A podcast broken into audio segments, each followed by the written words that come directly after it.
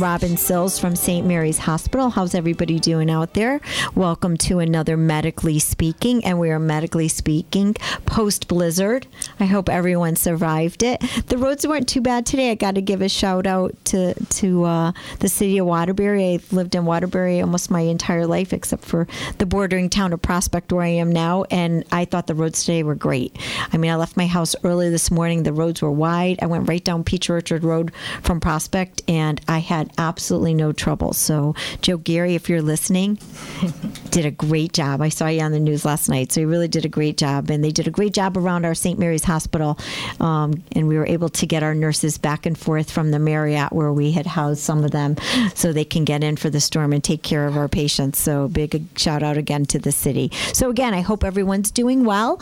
We are continuing on our topic of colorectal awareness month. Um, we had on earlier this month, we were speaking with our dietitian from St. Mary's Hospital and talking about diet and how to do a diet that helps prevent some colorectal colorectal cancer and talking about high fiber in our diet. And tonight we're taking a different path. Tonight we're taking the path of genetics. Now, I think a lot of us are very familiar with genetics when we talk to uh, talk about breast cancer and talk about the breast cancer gene, BRCA, but I think very few of us are as educated on the gene for colorectal cancer, which is called the Lynch syndrome. And I thought tonight would be a great opportunity for us to talk a little bit about that, educate our community a little bit more about it, see if you are at risk, not just based on small family history, but larger connections in another way they may not be aware of.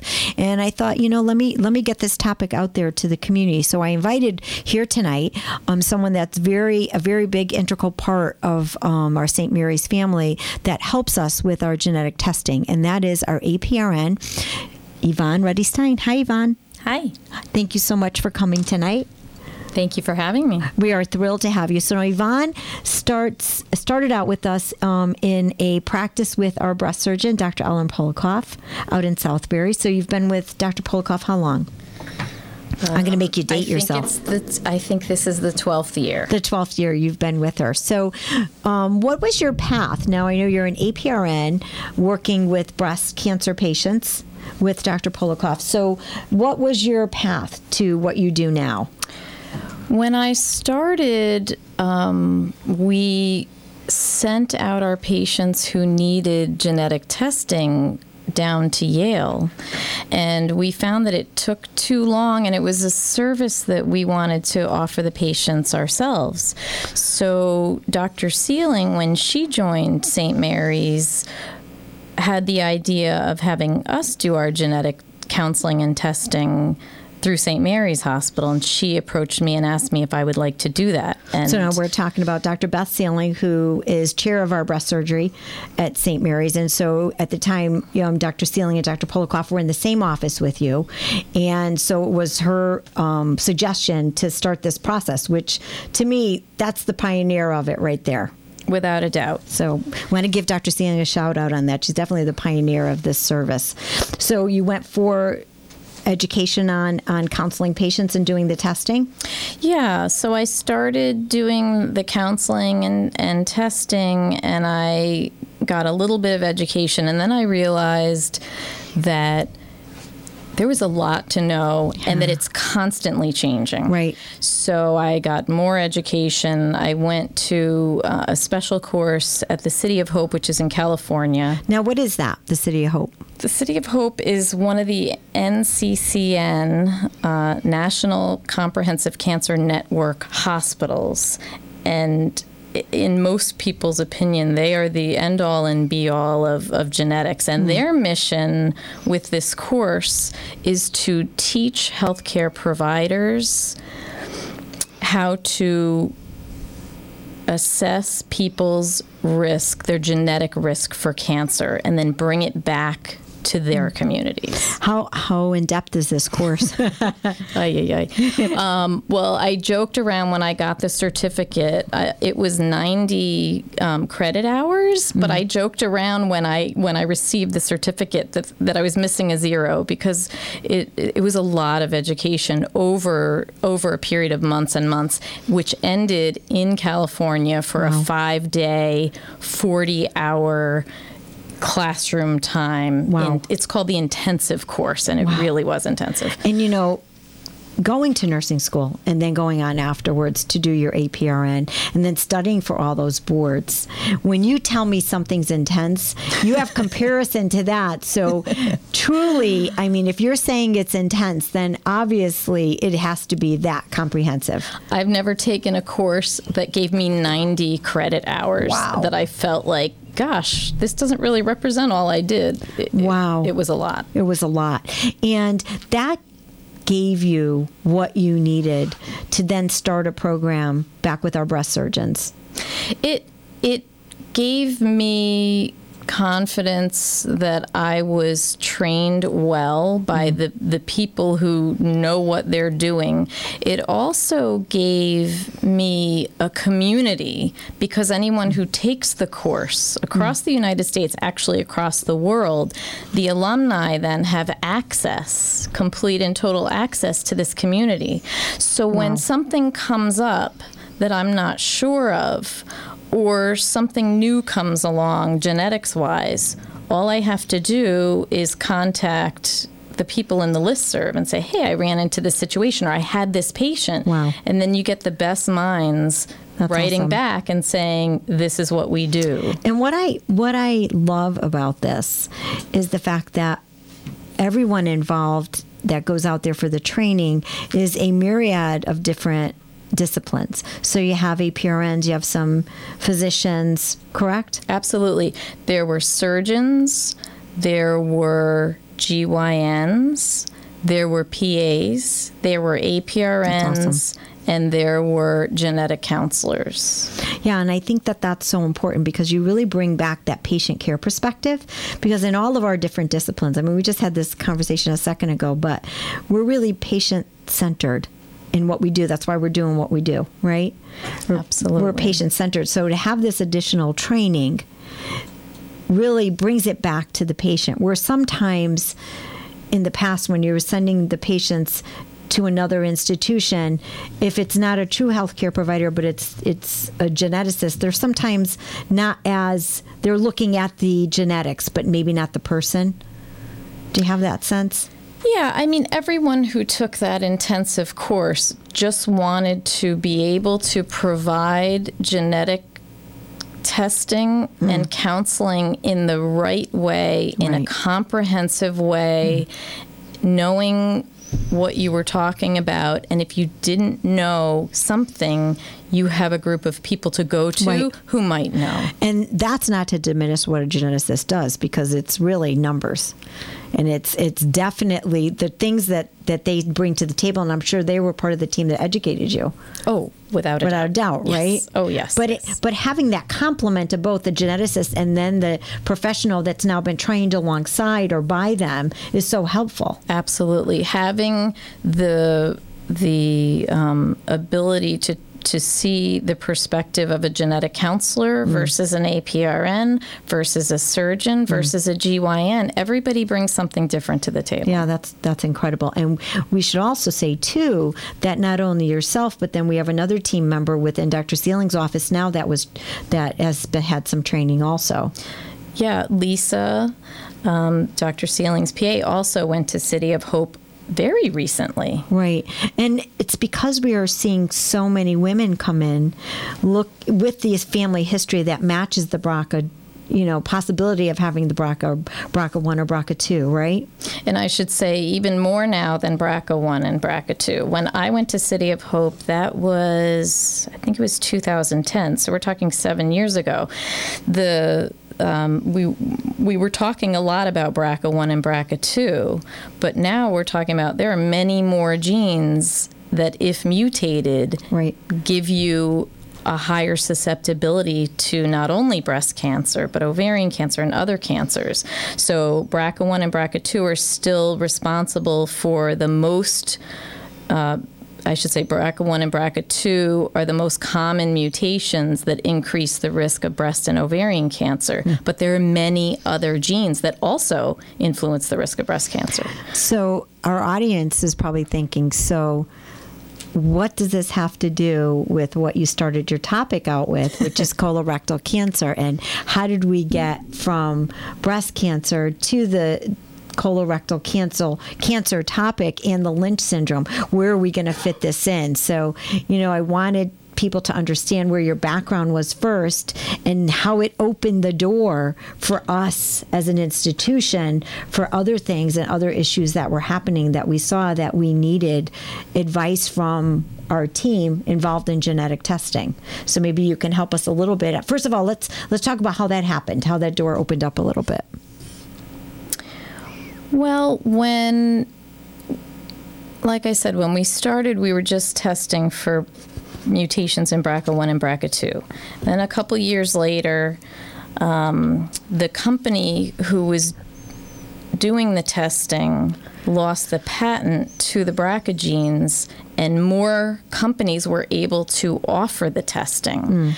Along with that came improvements in the technology that allowed to sequence more genes at a lower cost mm. so you could add on many more genes that influence the risk of cancer besides BRCA1 and BRCA2. So along with this one company, all of a sudden new companies were online and then offering more testing.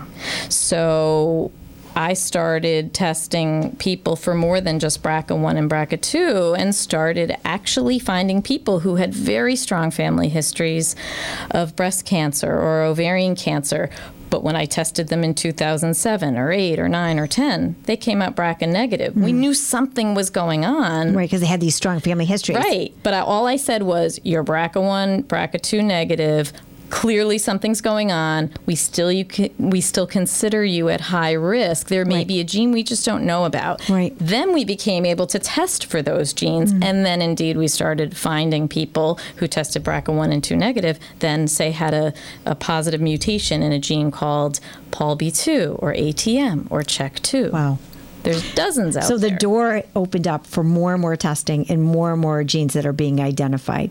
So where does the Lynch syndrome come in? Well, it's interesting because Lynch syndrome I should say ovarian cancer is part of the hereditary breast and ovarian cancer right. syndrome where you think of BRCA1 and BRCA2, but it's also one of the cancers that you have a higher risk in if you have Lynch syndrome.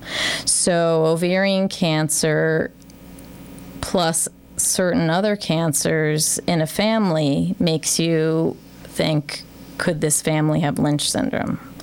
Hmm. So, what is Lynch syndrome? Lynch syndrome is a is a is a syndrome that gives you an increased susceptibility to colorectal, uterine, and ovarian cancers. Those are the big three, mm. but also other GI cancers, pancreatic, small bowel, stomach, and I can go on and on with a couple. Now, more. is it specific to women or can men carry this too? No. Well, both everyone can carry everyone carries the genes. The question is is there a mutation in the gene? Okay. so yes men and women equally. I should also mention as a shout out to the hereditary breast and ovarian cancer syndromes men can also carry mutations in those right. genes also. Right. And i don't think men realize that. Correct. Because so few that. because women are more likely to manifest with breast or ovarian. Right. so you're going to be more apt to test them Right. Right. And only when you do some complete histories on women do you find maybe the link came from their dad. Well, you you have a 50% chance of having inherited a mutation from your father and a 50% chance from your mother. So it's it's really one or the other. So now as as the door opened up and you saw more and more that some of these unidentified issues in in, in women in, in the women you were testing. It wasn't BRCA1 or BRCA2. You're thinking, okay, it's got to be something else. They're presenting with ovarian, but is there something else? They've got GI stuff going on. That's when you started testing them for the Lynch syndrome. Correct. We start I started doing larger panels and what I try to do is test for the most genes possible that still relate to the family history of the person I'm testing. Mm. So when you have ovarian cancer in a family, well, that could be hereditary breast and ovarian cancer, or it could be Lynch syndrome. So the two syndromes are covered or I should say, ovarian cancer is covered by the two syndromes. You know, it's amazing. So you have to do. The key to this is you have to do an in-depth history. That but the person is presenting to you with breast cancer. Right. Well, you sit down and you do what's called a pedigree, which is a detailed drawing of, of the family tree. Right. Um, and when I do it, I ask about mother, father, sisters, brothers, children, aunts, uncles, grandparents, and cousins. And sometimes I push the envelope and I ask for great aunts and uncles. And people have varying abilities to know the details. But you do the best you can, and then I can make the best determination about the test the patient needs based on the history that I've been told. And I'm sure people have to go back and ask family members, right? Absolutely. Well, we try to prepare them when they make an appointment. When my staff makes an appointment, they'll tell the patient what I just told you. Please know to the best of your ability the family members who've had cancer, how old they were when they were diagnosed, and what type of cancer it was. And sometimes patients know and sometimes they don't. But once they've sat with me and we've gone through every relative and I have the drawing of their, their pedigree, I often give them a copy and then they come back for the next visit, which is once we have the results back, and they'll have called Aunt Mary or Cousin Sally or whoever knows everybody in the family and their history. And often there's many more details that they never knew about Right, to even ask. And that's so important to let them have that time, give them that time because it's not going to change anything. Not up front. Their history is what their history is, but we say they can't change their history, right? Correct. That's the one thing you can't change. You can't change your history. And so knowing it to the best of your ability is going to help you with that blueprint of what they do now moving forward. Yeah. So most of the patients that come to you have already been diagnosed with breast cancer. Um, I would say I couldn't give you a percentage, but we most of the patients who come to me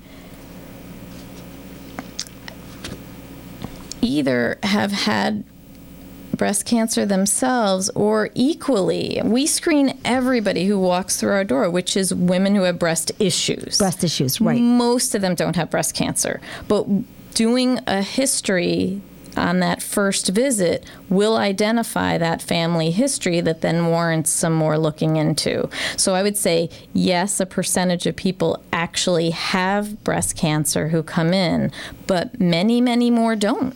And then you may have the either daughters or sisters or that come once their family member has been diagnosed. Have you seen that too? Diagnosed with breast cancer? Absolutely. The best best person to test though is the person who's had cancer Who's had the themselves. cancer. So sometimes we'll have the situation where a young woman comes in with a breast issue and she'll say my mother had breast cancer when she was 45 and we talk about genetic testing and I say, you know what? Test your mom first. If she's negative, she's saved you from testing. If she's positive, yes, we'll talk about testing. So sometimes too, I'm sure it happens where they haven't seen that family member in a while or that maybe that family member has passed. So then you have to go Absolutely. right, then you have to Yep. go down a different road. Absolutely. So we do it the best way that's possible. So if a family member is unwilling or unable to be tested for whatever reason, yes, you test the person who wants and needs to be tested, Tested. if it's reasonable. Yes. And so to clarify, what leads leads us towards the Lynch, Lynch syndrome, and because of breast, is that connection with the ovarian. Correct. So if they're not, if they don't test positive for BRCA1, BRCA2, you've done the larger panel, which, if there is a history of ovarian, can lead you towards the Lynch syndrome. Correct? Correct. The people that we're identifying who need consideration of genetic testing for Lynch syndrome, I would say, are the people who come into the office and you ask them about breast cancer and they say no. And you ask them about ovarian cancer and they say no. And then you ask them about colon cancer, and they've had three relatives with colon cancer, or my mother had colon cancer at you know 49. Well, that's a red flag for Lynch Lynch syndrome testing, or I should say, a larger panel that includes the Lynch syndrome genes. There are other genes that increase the risk of colorectal cancer besides just the the Lynch syndrome genes. So let's talk about that then. So we're talking about what the family history is going to look like, and what are the typical questions you ask them, and what leads you to the red flag. So what's a typical questionnaire look like? When it leans them to towards um, the, towards thinking it might be the Lynch syndrome, The biggest one is a personal or family history of colorectal cancer under the age of 50. That's Okay. no questions asked. That's you need to top one. consider, yes, you need to consider this type of testing. and how about any other types of cancer? So we said ovarian. Mm-hmm. So what about the ovarian piece? Um, ovarian at any age. So anybody that's had ovarian at any age, they could be at risk for Lynch syndrome. Or a combination, of Or- course, of right. colon and ovarian. Oh my God. And then you get the uterine or endometrial cancer. Mm-hmm. So that's also under 50. No questions asked. Then needs to be them. looked into. Okay. How about prostate? prostate cancer i i'm not sure it's part of the lynch syndrome genes it is part, of of the breast Right? It's part of the breast, right? yeah. I knew there was something with prostate. Absolutely. It's definitely part of the a breast. BRCA2 mutation will increase the risk of And at prostate what, cancer. in what age for the for the um, prostate? Because prostate cancer has happened so much later in men, and I think people disregard it. Yeah. I think women disregard that piece of their family history, and I don't know how often it's asked anymore. We ask it, of course, in our Mm-hmm. office because we do the genetics. We Right. ask for as much detail as people can give us. I would say for prostate, it's a younger age. So I would say 60, 65 or younger. Okay. Or an aggressive form of prostate cancer. And they say a Gleason score of greater than seven. No one knows anyone's Gleason score. I don't know anybody's Gleason score, but I What is a Gleason score? a Gleason score is just um, it it. I think it tells you how aggressive the prostate cancer is.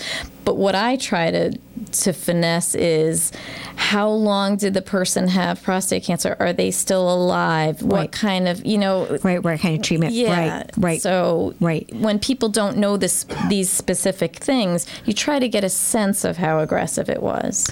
So we're talking about the patients that are coming into you because they've had a breast issue, mm-hmm.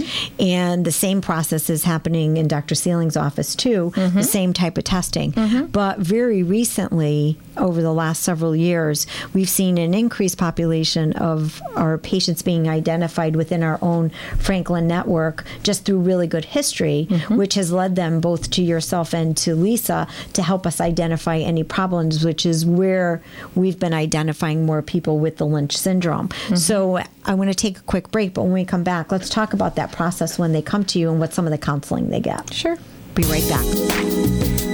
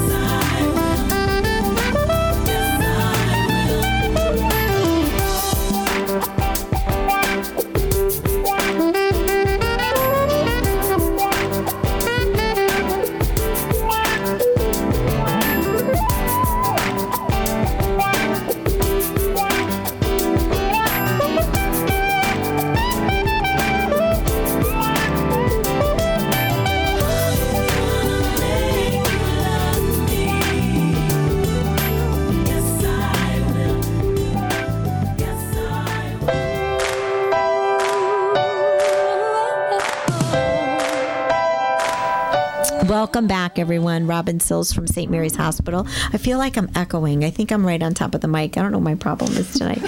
so, welcome back to Medically Speaking. I'm so happy you can join us tonight. And if you have any questions, please feel free to call in 203 757 1320. So, we are talking tonight. Um, I know it's a little confusing because we're talking about genetic testing in general, um, but we're really focusing on Colorectal Awareness Month and we're bringing in um, the topic of genetic testing with colorectal cancer and the Lynch syndrome, which is an inherited condition that gives a person a higher risk of cancers in the digestive tract, the gynecological uh, tract, and other organs. And we just felt it was really important to focus on that piece because we at St. Mary's Hospital and part of our uh, Franklin Medical Group have the availability to do genetic testing and genetic counseling with our um, breast surgeons' offices, one being Dr. Ellen Polikoff, the other being Dr. Beth Sealing, both of them located in Southbury.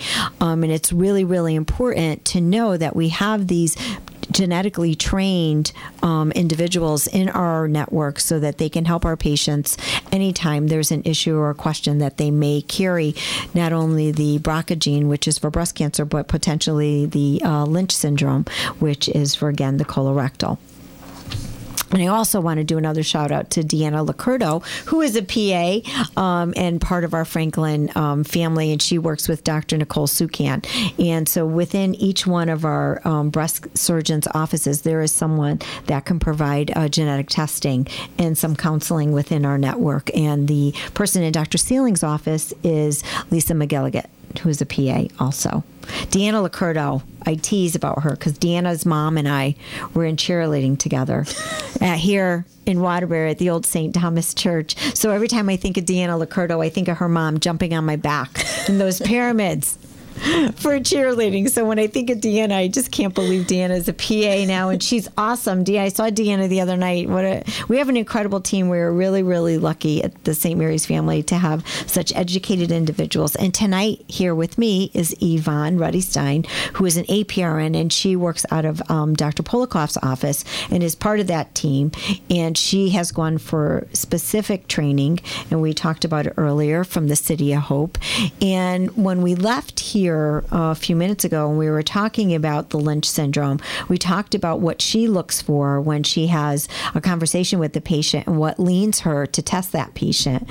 What I wanted to come back with is talking about when the Lynch syndrome comes back as positive, and what's that conversation that you have with that patient, as well as who are the other patients that are being sent to you and how are they getting to you aside from the ones that have breast issues to test them for the Lynch syndrome? I'll get patients who are sent either from the primary care office or a GYN's office or a gastroenterologist's office who they've identified as maybe needing genetic counseling and testing. So, anyone doing a detailed family history and identifies patients, say, with colon cancer under the age of 50, endometrial cancer under the age of 50, two relatives with colon cancer, three relatives with mm-hmm. colon mm-hmm. cancer, any combination of colon, uterine or endometrial, ovarian, gastric, biliary tract, brain. There is a whole list of cancers that that are related to the Lynch syndrome. And I, I haven't said anything about the colon polyp genes. Mm. So not only do I look at cancer, but I also ask patients Have you ever had a colonoscopy? When was your last one? And most importantly, did you have any polyps? I'll, I'll, when a patient says yes, I'll get a copy of the report. And if a patient has either an abnormal polyp or more than 10 polyps, wow. they can qualify for testing for the the polyp they call them the polyposis gene. So, along mm. with Lynch syndrome, I mean, like I said before, I try to cast my net as wide as reasonable for the family history that is identified. Right, because you can miss something. Right. Well, that's what we so found. big. If you only test for two genes, uh, there are so many patients that we tested for BRCA1 and BRCA2 and they were negative, and then seven years later, new testing became available, and it turned out they had another gene mutation. So, genetics is always changing and there's always going to be more genes. So what I tell the patients is I'm really trying to get the best history I can so I can test for the most genes that I can so I don't have you coming back here in 2 years saying, "Oh, there's a new gene that we we just found out about." Right, right. And that's, you know, it's so confusing because the genetic world is so confusing for us as patients. So I'm sure as the providers within this team, you guys are really trying to just break it down as easy as you can for the patients when they come in. Look, look, this is what your family history is. Let's see what we can find out. Well, that's where the counseling comes in. Right. So you don't just sit down, get a family history, and then draw blood or or take saliva. What we do in the breast surgery offices is we go through what is genetic testing? Mm. What test are we going to do? What if it's positive? What if it's negative? There's also some result you can get that's called an uncertain variant. You want to educate people about what they're doing before they do it. And and what I tell patients when they walk in is you haven't bought genetic testing when you sit down in, in the chair in my office and, and we go through this. My job is to educate you. And if then you want your blood drawn or your saliva taken and the test done, then we'll do it.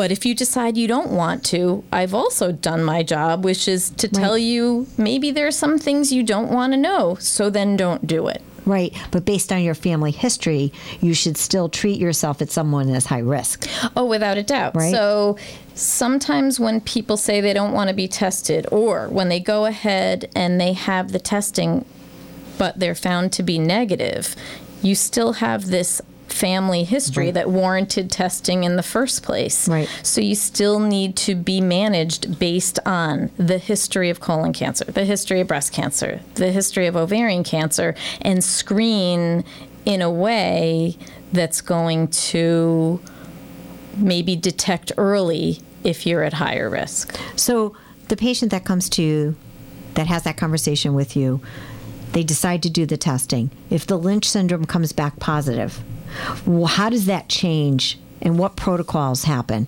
for that patient? So there's a couple Lynch syndrome genes, and it depends on which gene is positive. Some I knew the you weren't gonna make that easy. No, of course not. It's yeah. Um, some of the genes, the risk of colon cancer may be 10 or 20 percent, but some of the other ones.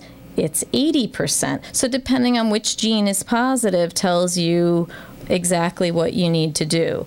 But for anybody with Lynch syndrome, you need more frequent colonoscopies, which probably isn't something somebody wants to hear. right. However, the beauty of colonoscopies, what I tell people is if you catch a polyp and it's removed, you've just prevented Cancer. that polyp from turning into colon cancer. So it's a completely preventative service. Right. You know, I think it.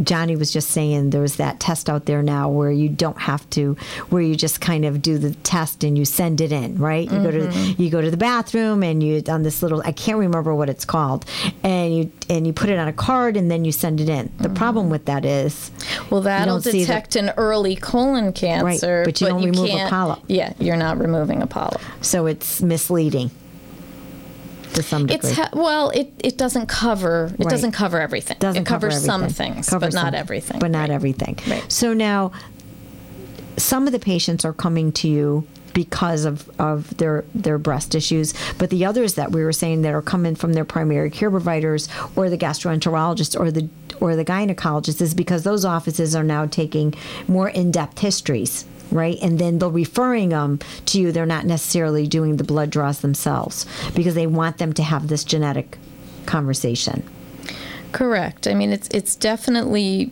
it's it's definitely an in, intensive experience. Uh, the the appointment with me depending on the family history, can be an hour long, but it, it, it, takes a certain amount of time to get that family tree right. and then to go through the pros and the cons and the possibilities.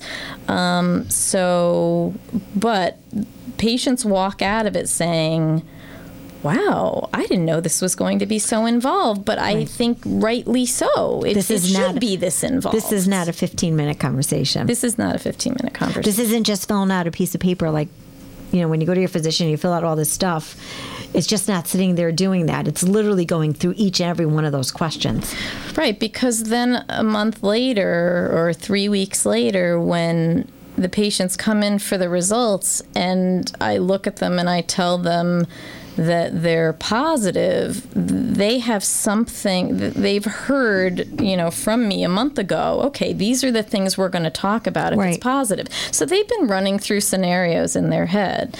Also, if they're negative, I still say, all right, you're negative. This is great. You're not at high genetic risk for this right. type of cancer. But three of your aunts had colon cancer. You need to have colonoscopies at the very least every five years, and maybe more often if you have a funny polyp. Right. You know, I, I think that the confusing part to many of us is how genetic testing is done because it's so much in the marketplace now. Mm-hmm. It's definitely so much in the marketplace, and we see so many of these products out there. Oh, like that, direct to consumer, testing. right? Direct to mm-hmm. consumer testing, and I think that people, because of our curiosity, not even really thinking about our family history, they just want to know. I think that unfortunately, what they don't get, they don't get a true picture. They don't know how to read it, even though they, I'm sure these companies try to make it easy, easy as possible, but they don't have the professional there sitting down and going through the results. You were just telling me, was it your dad that yeah, did something? my dad did a 23andMe, and I said, All right, when you get the report, let me look at it and maybe I can help you out with that. It was actually disappointing. It told us about the ancestry and there were no no real, you know, surprises there.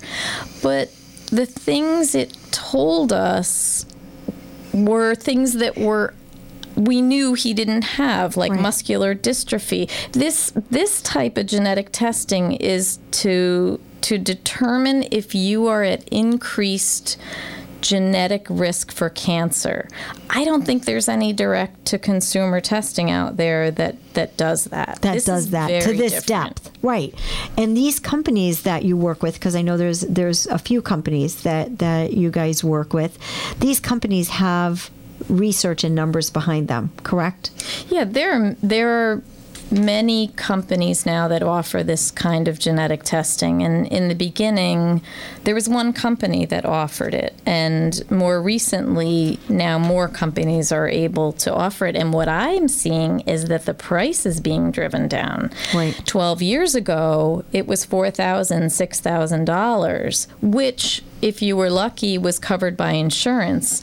If it wasn't covered by insurance, nobody was was you know they weren't proceeding springing, with the test, right. right? Nobody really could do that.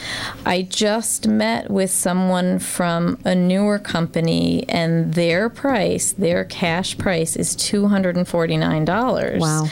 And I looked him in the eye and I said, How can you do this for $249 when Lab X is doing it for $4,000? And um, basically, automation and um, technology and the differences in how they're able to process is bringing the cost down. And that's so important to the patient that has that high deductible plan yeah. or has the insurance that just is not going to cover it. If it's something that really needs to get done and it's a, a, a such a smaller out of pocket expense. And I know that companies are great because they will work with you, but still.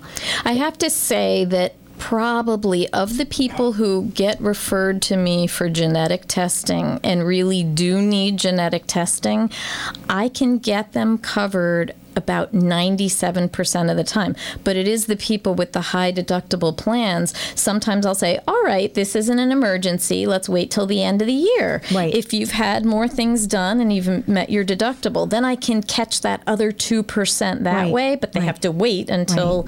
They've met their deductible. It unfortunately is a game. Uh, But it's that 1% of people, say Medicare patients. Right. Medicare will not pay for genetic testing if you yourself have not had cancer. Well, that leaves out a significant number of people Right. who should or could have this type of genetic testing, but it won't be covered. Well, now that there's this newest option I just heard about, $249, you know, families can pool together Right. and say, we'll throw in a little bit here, they'll throw in a, a little bit here, and Because get that gonna- person tested. Right, because it's going to give them the information that's vital for them all. Correct. You can Right. prevent testing children sometimes if the parent is negative. Wow, it's it's incredible. When you look at the population that you test, is it do you see that they follow the protocols that you set up for them or they or how is their reaction when you tell them? If they're positive, Right. And I'm going to say more the Lynch syndrome because that's where we're focusing today. Well, the nobody likes to hear that they need more frequent colonoscopies, but but people are normally grateful to hear that they're positive because they knew something was going on anyway in Right, the family right. because they've had so many relatives with the the cancer. Um, and because I've prepared them by doing the genetic counseling, Ahead of they're time. ready to move on and say, "All right, what's the plan? What do we do?" Now, do you have people that when you get go through the entire me- uh, the entire appointment with them, they don't get the testing done right away and then they come back after they think about it? Do you have that? Yeah, Absolutely. Because I know sometimes we have to process. Absolutely. There are a few people, so I always end the counseling session by saying, okay, if you want to go through with the testing, we can draw your blood. If you don't, you can think about it. I'll talk to you in a week or two. Um, and I'd, I'd say 99.5% of the people that I do genetic counseling with end up having the test done. But there are a few people who say, you know what, I, I don't want to go down that road. But I've done my job either way, whether they test or whether they don't. I've given them the information they need to make the decision. Right. And and you've educated them on now, okay, you're not going to get the testing, but here's what you need to do in high surveillance. I know, as a matter of fact, I have two nieces whose mom and aunt and grandmother all had breast cancer. And at the time, one of them tested, the other did not. Hmm. And when the when they te- the mom tested and she ended up being I believe BRCA negative. So the one daughter chose to have more prophylactic and the other chose high surveillance. And I think that when I look at them, they are such um, they are such a reflection of what we have in our population. Of everything is a personal choice. Oh, absolutely. But once you have the information, then you you know what to do and what you you need to do and what's best for you. Right. I, I think one of the misconceptions out there is if I have genetic testing, are you going to tell me that I need organs removed? Right. And I say, no, whether it's breast, ovaries, uterus, colon, whatever it is, there's there's no mutation out there that demands that you have to have anything removed. You can do increased surveillance for almost anything. Absolutely. One caveat is ovarian cancer. Right, It's right. hard to find, it's hard to identify. So if you are menopausal, yes, automatically. Somebody really should have ovaries and tubes removed if they have a genetic mutation that greatly increases their risk of ovarian cancer. But if that person is 30 and wants children, no. You wait until you're done having children. You do increase surveillance in the meantime with the understanding that you're going to need to make a choice about removal of the ovaries eventually. when you have the meeting with the patient and you talk to them about you know what the process is and they do go through the genetic testing. What is your conversation back with the provider? I send a letter with everything I've talked about as far as recommendations to the patient. So anything re- regarding increased surveillance, whether or not I recommend preventative medication, whether or not I recommend preventative surgery. Um, I talk about lifestyle changes, exercise, diet, smoking, and alcohol. And then I talk about implications for family members. Hmm. Who else should be tested or who does not need to be tested? I send an exact copy of that letter that I send to the patient to the referring provider and then any other providers that the patient wants me to send it to. Hmm. So, for example, on a breast cancer patient that I do this genetic testing on, if I get a negative result, but the patient has had colon polyps in the past or has relatives with colon cancer, I make sure they've had a colonoscopy. Do you have a gastroenterologist? If they do, I ask if I can send a copy of the letter to the gastroenterologist because I'm making recommendations based on that history of colon cancer or colon polyps. And that's so important, and, and uh, that's incredible because that's very concise. The it is a partnership with our physicians, and we like to make sure that all the loops are closed, which I think is a huge piece to this. And I think that when individuals are doing testing kind of on their own, you know, or using some of the products that may not give them complete answers, they're not getting this comprehensive study. You you want to close the loop. You really do want to involve all the providers that the patient needs in relation to what their risks are. So, how about that patient that comes to you or, or hears this program that says, I want to just get this testing done? I think I have a family history. How do you handle that? You know what? I, I once had a patient come in. She was referred because of a strong family history.